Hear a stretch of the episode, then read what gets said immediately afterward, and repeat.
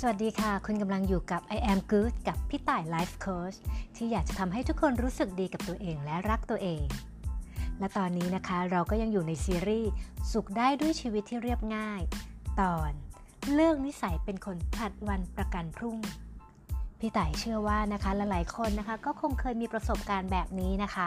คือมีความตั้งใจเนาะว่าอยากจะทำงานนี้ให้สำเร็จ อยากจะทำอันนี้อันนั้น แต่พอวันเวลาผ่านไป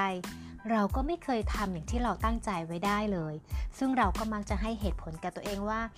งานมันยุ่ง เวลาไม่ได้ ฉันไม่ว่าง แล้วเราก็มารู้สึกแย่กับตัวเองค่ะ เพราะเรารู้สึกว่าอยากจะตั้งใจทำแบบนี้จริง ๆ แต่มันทำไม่ได้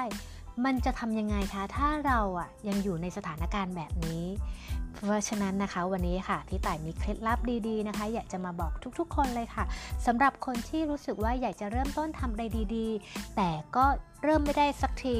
เพราะบอกกับตัวเองว่าไม่มีเวลาไม่มีเวลา แล้วเราก็ผลัดวันอย่างเงี้ยไปเรื่อยๆเรื่อยๆทางที่ดีที่สุดนะคะก็คือเราต้องจัดการกับความรู้สึกไม่ดีกับตัวเอง ความขี้เกียจของตัวเอง นั่นก็คือเราต้องตัดสินใจเลยค่ะว่าจะต้องทำเดี๋ยวนี้ just do it ค่ะ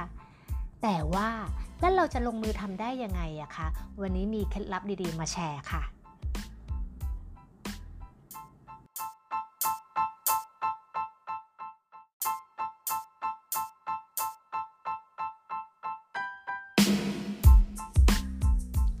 เคล็ดลับแรกนะคะก็คือว่า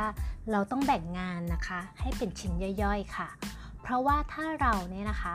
มองว่างานชิ้นนั้นเป็นชิ้นใหญ่ ๆ แล้ว และเป็นงานที่ยากเนี่ยสมองเราอะ่ะมันจะสั่งการทันทีเลยว่าขี้เกียจแล้วมันก็จะบอกให้งานนี้ยากอะ่ะเพราะมันดูแบบเป็นภาพใหญ่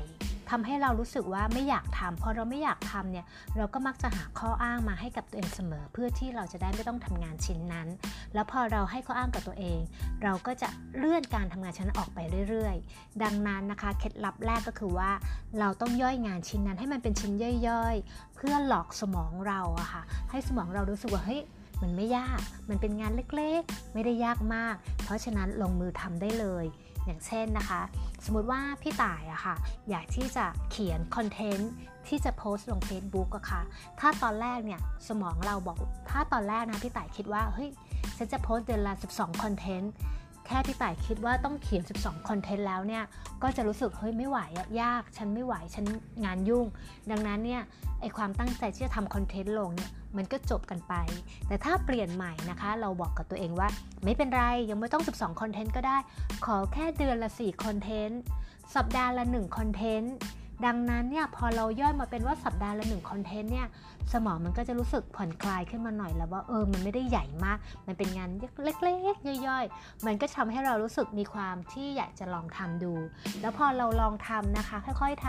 ำสัปดาห์ละหนึ่งคอนเทนต์สัปดาห์ละหนึ่งคอนเทนต์ไปเรื่อยๆ พอเราเริ่มชิน เราก็จะค่อยๆทำได้มากขึ้นจาก4คอนเทนต์กลายเป็น5คอนเทนต์6คอนเทนต์ดังนั้นนะคะขั้นแรกเลยที่จะง่ายๆนะคะก็คือว่า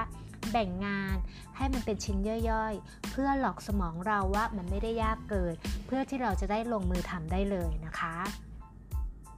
เคล็ดลับที่ 2 ค่ะ ลองจินตนาการดูสิคะว่า ถ้าเกิดเราทำงานชิ้นนี้สำเร็จแล้วเนี่ย ภาพแห่งความสำเร็จของเราจะเป็นยังไง สมมุติว่าเราตั้งใจนะคะว่าอยากจะออกกำลังกาย และถ้าเราออกกำลังกายได้เนี่ยมันจะส่งผลยังไงให้กับเรา เราก็จะมีรูปร่างที่ดี มีสุขภาพร่างกายที่แข็งแรง เวลาถ่ายรูปออกมาเราก็จะดูจะได้ดูสวยๆ เพราะเราหุ่นดีใช่ไหมคะ พอเรามีภาพของความสำเร็จตรงนั้นแล้วเนี่ยมันก็จะทำให้เรารู้สึกอยากทำ พอเราอยากทำเนี่ยมันก็มีกำลังใจที่เราจะตื่นขึ้นแล้วมาออกกำลังกาย พยายามนึกภาพแห่งความสำเร็จไว้นะคะว่าถ้าสำเร็จตรงนั้นแล้วเนี่ยมันจะส่งผลอะไรกับเรา แล้วมันจะให้ความสุขเราอย่างไรนะคะ หรืออีกกรณีหนึ่งค่ะ สมมุติว่าตอนนี้เนี่ย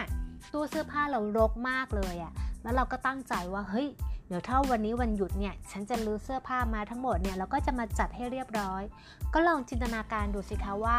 ถ้าตู้เสื้อผ้าของคุณเรียบร้อย แล้วคุณมีความสุขยังไง เมื่อเห็นตู้เสื้อผ้าเรียบร้อย กับตู้เสื้อผ้าที่รกๆเราไม่จัดอย่างเงี้ยมันความรู้สึกก็จะแตกต่างกัน ถ้าเรามีภาพแห่งความสำเร็จ ภาพแห่งความสุขเมื่อเราทำชิ้นงานนั้นสำเร็จเนี่ย มันก็จะทำให้เรามีกำลังใจนะคะ อันนี้ก็เป็นเคล็ดลับง่ายๆ ข้อที่ 2 ค่ะ มองภาพแห่งความสำเร็จนะคะ vision of success ค่ะ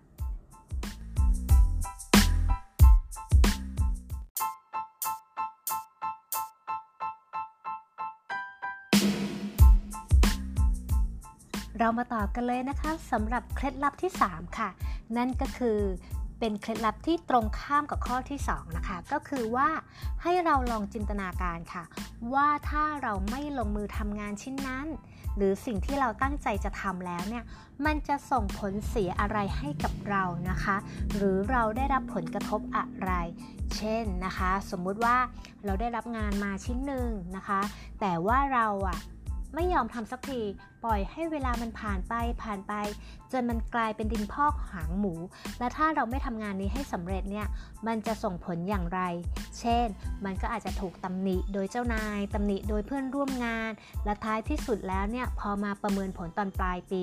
เราก็อาจจะได้เงินเดือนที่ลดน้อยลง ราะว่า performance ของเราเนี่ยไม่เข้าตาค่ะเนื่องจากว่าเราไม่สามารถส่งมอบชิ้นงาน หรือว่าทำงานไม่สำเร็จตามที่เป้าหมายที่วางไว้ ก็มีผลกระทบต่อเพื่อนร่วมงาน แล้วก็ต่อองค์กร เราก็จินตนาการไปเลยค่ะ ซึ่งอันนี้มันไม่ต้องจินตนาการก็ได้นะคะ มันเป็นความจริงที่จะเกิดขึ้นแน่ ๆ อาจจะ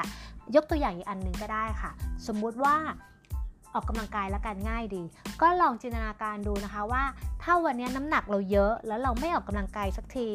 ผลเสียมันจะเกิดอะไรขึ้นมาบ้าง มันก็อาจจะทำให้เราอ้วนขึ้น 2 มีโรค 3. ถ่ายรูปออกมา ไม่สมาร์ท ไม่สวยไม่เท่ แล้วเราอยากจะเป็นคนแบบนั้นหรือเปล่า ถ้าเราไม่อยากเป็นแบบนั้นนะคะเราก็จะได้มีกำลังใจว่าเฮ้ยเราต้องฮึดแล้วก็ขึ้นมาทำปรับเปลี่ยนตัวเองตั้งเวลาใหม่ แล้วก็ตั้งใจใหม่ ก็คือข้อนี้อยากจะเสนอตรงที่ว่าลองนึกนึกถึงภาพ เป็นภาพเขาเรียกว่าเพนพอยต์อะค่ะว่าถ้าไม่ทำแบบนั้นแล้วเนี่ยจะส่งผลกระทบอะไรกับเรานะคะ ข้อที่ 4 ค่ะ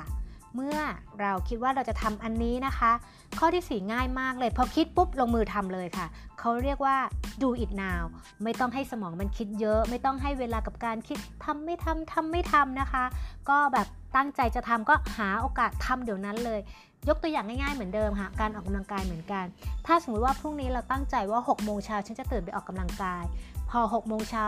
ตื่นขึ้นมานะคะ ไม่ต้องคิดเลยว่าออกไม่ออกขอนอนอีกนิดนึงละกันนะ พอเรารู้สึกตัวเด้งขึ้นมา6โมงใส่รองเท้าแล้ววิ่งเลยค่ะ ออกกำลังกายเลยค่ะ อย่าปล่อยให้สมองทำงานมาก เพราะว่าพอเวลาสมองทำงานมากๆแล้วเนี่ยเราจะเริ่มรู้สึกมีข้ออ้างให้กับตัวเองนะคะ เพราะฉะนั้นเคล็ดลับเคล็ดลับตรงนี้ง่าย ๆ เลยว่า พอคิดจะทำอะไรแล้วก็ลงมือทำเลยก้าวแรกเนี่ยสำคัญที่สุด พอเราได้ก้าวไปสู่ก้าวแรกแล้วเนี่ยเดี๋ยวก้าวที่ 2 ก้าวที่ 3 มันก็จะตามมาง่าย ๆนะคะ ทั้งหมดนี้ค่ะ เป็น 4 เคล็ดลับนะคะสำหรับคนที่อยากจะลงมือทำอะไร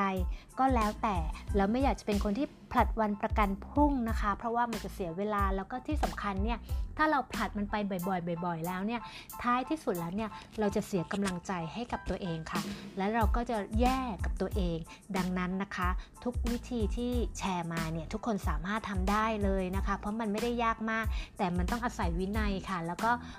การฝืนนิดหนึ่งที่จะทำนะคะ เรามาทวนกันหน่อยดีกว่านะคะว่า 4 วิธีที่เราจะเป็นคนที่ตัดสินใจทำอะไรแล้วก็ทำเลย โดยที่ไม่ต้องผลัดวันประกันพรุ่งมีอะไรบ้างนะคะ ข้อแรกค่ะ แบ่งงานนั้นนะคะให้เป็นชิ้นย่อยๆนะคะ ข้อที่ 2 ก็คือ มองภาพแห่งความสำเร็จค่ะ ข้อที่ 3 ก็คือถามตัวเองว่าถ้าเราไม่ทำอันนั้นแล้วเนี่ย มันจะส่งผลเสียอะไรให้กับเรานะคะ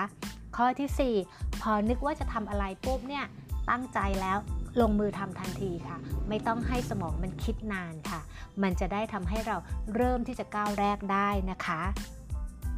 ทั้งหมดนี้ค่ะก็เป็นแนวทางนะคะ ที่พี่ต่ายอยากจะฝากไว้นะคะสำหรับคนที่ อยากจะเลิกนิสัยผลัดวันประกันพรุ่งนะคะ ก็ขอเป็นกำลังใจนะคะ ที่อยากจะให้ทุกๆคนนะคะ ได้ทำอะไรสำเร็จ แล้วก็ให้รู้สึกดีกับตัวเองนะคะ เคล็ดลับเล็กๆ น้อยๆ อันนี้ก็ฝากไว้ค่ะ และถ้าใครอยากจะแชร์อะไรเพิ่มเติมนะคะ มีเคล็ดลับใหม่ๆ ที่จะมาแบ่งปันกัน ก็มาคุยกันได้นะคะ และยังไงก็ต้องขอขอบคุณทุกๆ คนเลยนะคะ ที่ติดตามฟัง I am good กับพี่ต่ายไลฟ์โค้ดนะคะ แล้วยังไงเรามาพบกันใหม่ใน EP หน้านะคะ ขอให้ทุกคน รู้สึกดีกับตัวเองแล้วก็รักตัวเองค่ะ